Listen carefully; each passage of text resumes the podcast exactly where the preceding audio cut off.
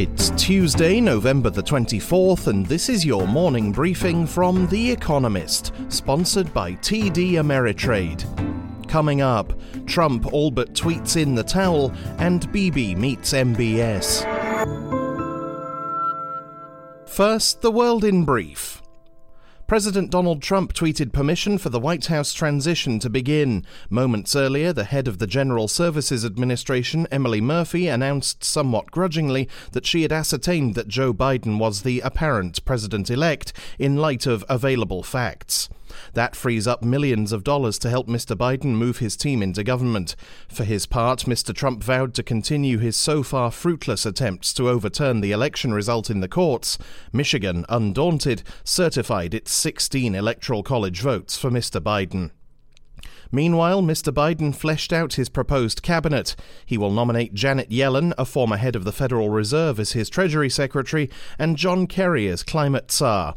Linda Thomas Greenfield is his pick for ambassador to the United Nations, and Antony Blinken for Secretary of State.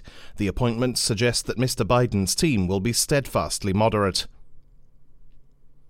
Mohammed bin Salman, Saudi Arabia's crown prince, reportedly held a secret meeting on Sunday with Benjamin Netanyahu, although the Saudis unconvincingly denied any powwow had taken place. Iran and trade talks were on the table, but the leaders failed to reach substantial agreements. Donald Trump had urged the two countries to find common ground. French judges postponed Nicolas Sarkozy's trial. The former president was due to appear in court having been accused of corruption and influence peddling. Judge Gilbert Azibert, one of Mr. Sarkozy's co accused, asked for a delay on medical grounds as he is at higher risk of getting seriously ill from COVID 19. The trial will resume on Thursday. Boris Johnson, Britain's Prime Minister, outlined plans for COVID 19 restrictions for England after a national lockdown ends on December 2nd. It will return to a strengthened three tier system. Gyms and non essential shops will be allowed to reopen, collective worship and weddings can resume. Although regions find out what tier they will be in on Thursday, keenly awaited Christmas plans are still being worked out. Joshua Wong and two other pro democracy activists in Hong Kong pleaded guilty to charges of unauthorized assembly in June 2019. Mr. Wong, Agnes Chow, and Ivan Lam, members of Demosisto, a group which disbanded after the Chinese government imposed a controversial national security law, were remanded in custody. They face jail terms when sentenced next week. And Oxford University and AstraZeneca, a British pharmaceutical firm, said their vaccine is effective in preventing COVID 19.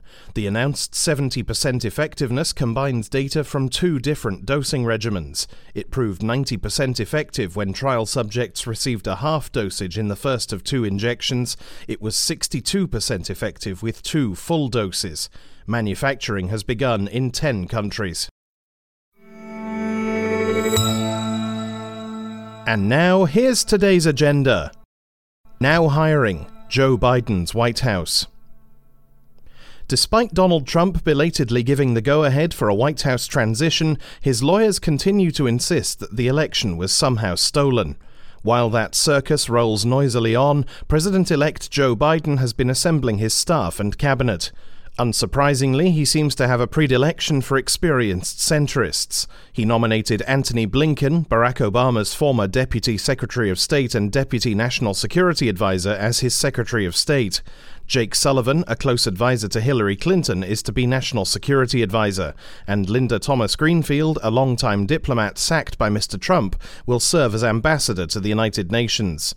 John Kerry, former senator and presidential candidate, is to be the country's first climate czar. Mr. Biden has reportedly chosen Janet Yellen, a former Federal Reserve chair, as Treasury Secretary. She will be the first woman in that job. Michelle Flournoy may break another glass ceiling by becoming the first female Secretary of Defense.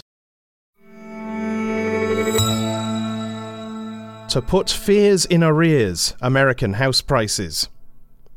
The economic downturn caused by COVID 19 understandably made homeowners nervous that their house prices would plummet, but they have not. Today, the Federal Housing Finance Agency, an American regulator created in 2008 after the country's subprime mortgage crisis, releases its monthly home price index. It is likely to show prices rising at a similar rate to the previous two quarters. Greater demand for homes has accompanied falling demand in the rental market.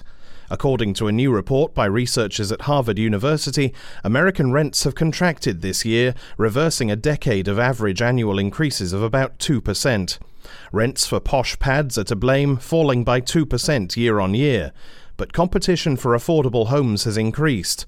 This has been fueled by younger folk who desire more space to work from home and who have started to leave big cities for more affordable locales.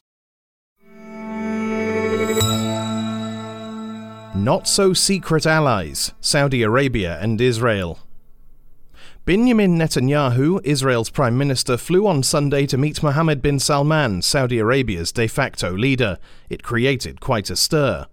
Although there have been many secret high level Israel Saudi meetings before, Israel is for the first time briefing the media about it. The Saudis are not about to normalize relations with Israel, as Bahrain and the United Arab Emirates recently did. Indeed, they put out a belated and unconvincing denial of the get together. But Israel's briefing sends two geopolitical messages. The first, to Iran, is that despite the change of guard at the White House, Israel and Saudi Arabia will continue to cooperate against their common foe. The second is to Joe Biden's incoming administration. It should not return to Barack Obama's balancing act between the Iranians and the Saudis, but rather support the ready made Israeli Saudi alliance. Mr. Netanyahu is adroitly trying to create facts on the ground before Mr. Biden takes over. Three's a charm, the AstraZeneca Oxford vaccine. In the spring, it was difficult to imagine that within a year, three effective vaccines against COVID 19 would emerge. Yet they have. On Monday, AstraZeneca, a British pharmaceutical firm, and Oxford University reported that their vaccine was 70% effective. It joins two others from Pfizer and BioNTech and Moderna, which both report efficacy of around 95%. AstraZeneca Oxford's lower effectiveness score should not yet be counted against it. When administered with a half dose initially, early data suggest its efficacy can reach 90%, and the new vaccine will be cheaper and easier to distribute. It keeps for at least six months in a normal fridge, meaning it can be stored in surgeries or pharmacies. Pfizer's must be stored at minus 70 degrees Celsius, Moderna's lasts in a normal fridge for only a month. 3 billion doses could be produced next year, many in poorer countries. All the vaccines must go through further checks, but it is another reason for hope. Grounded Aviation's bigwigs meet online. Today, airline industry leaders will not gather as usual for the annual general meeting of the International Air Transport Association. A two hour video conference call will replace the usual glitzy three day weekend of a shindig. Few chief executives will bother dialing in, being preoccupied with saving their businesses from COVID 19.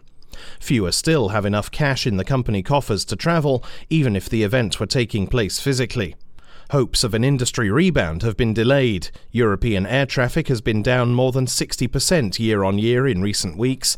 American airports are slightly busier, but only thanks to Thanksgiving. With many of its members facing bankruptcy, IATA wants governments to replace travel quarantines with a system for testing passengers before departure. That would be costly, difficult to scale, and potentially ineffectual.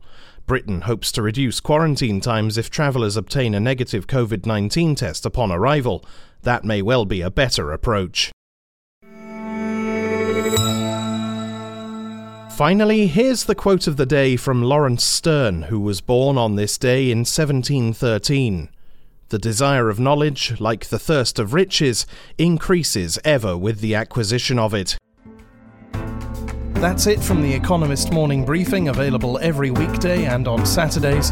You can hear interviews and analysis from our journalists, including our current affairs podcast, The Intelligence, by searching for The Economist on your podcast app or asking your smart speaker to play the latest Economist radio podcast. And as a subscriber, you have access to each week's full edition in audio.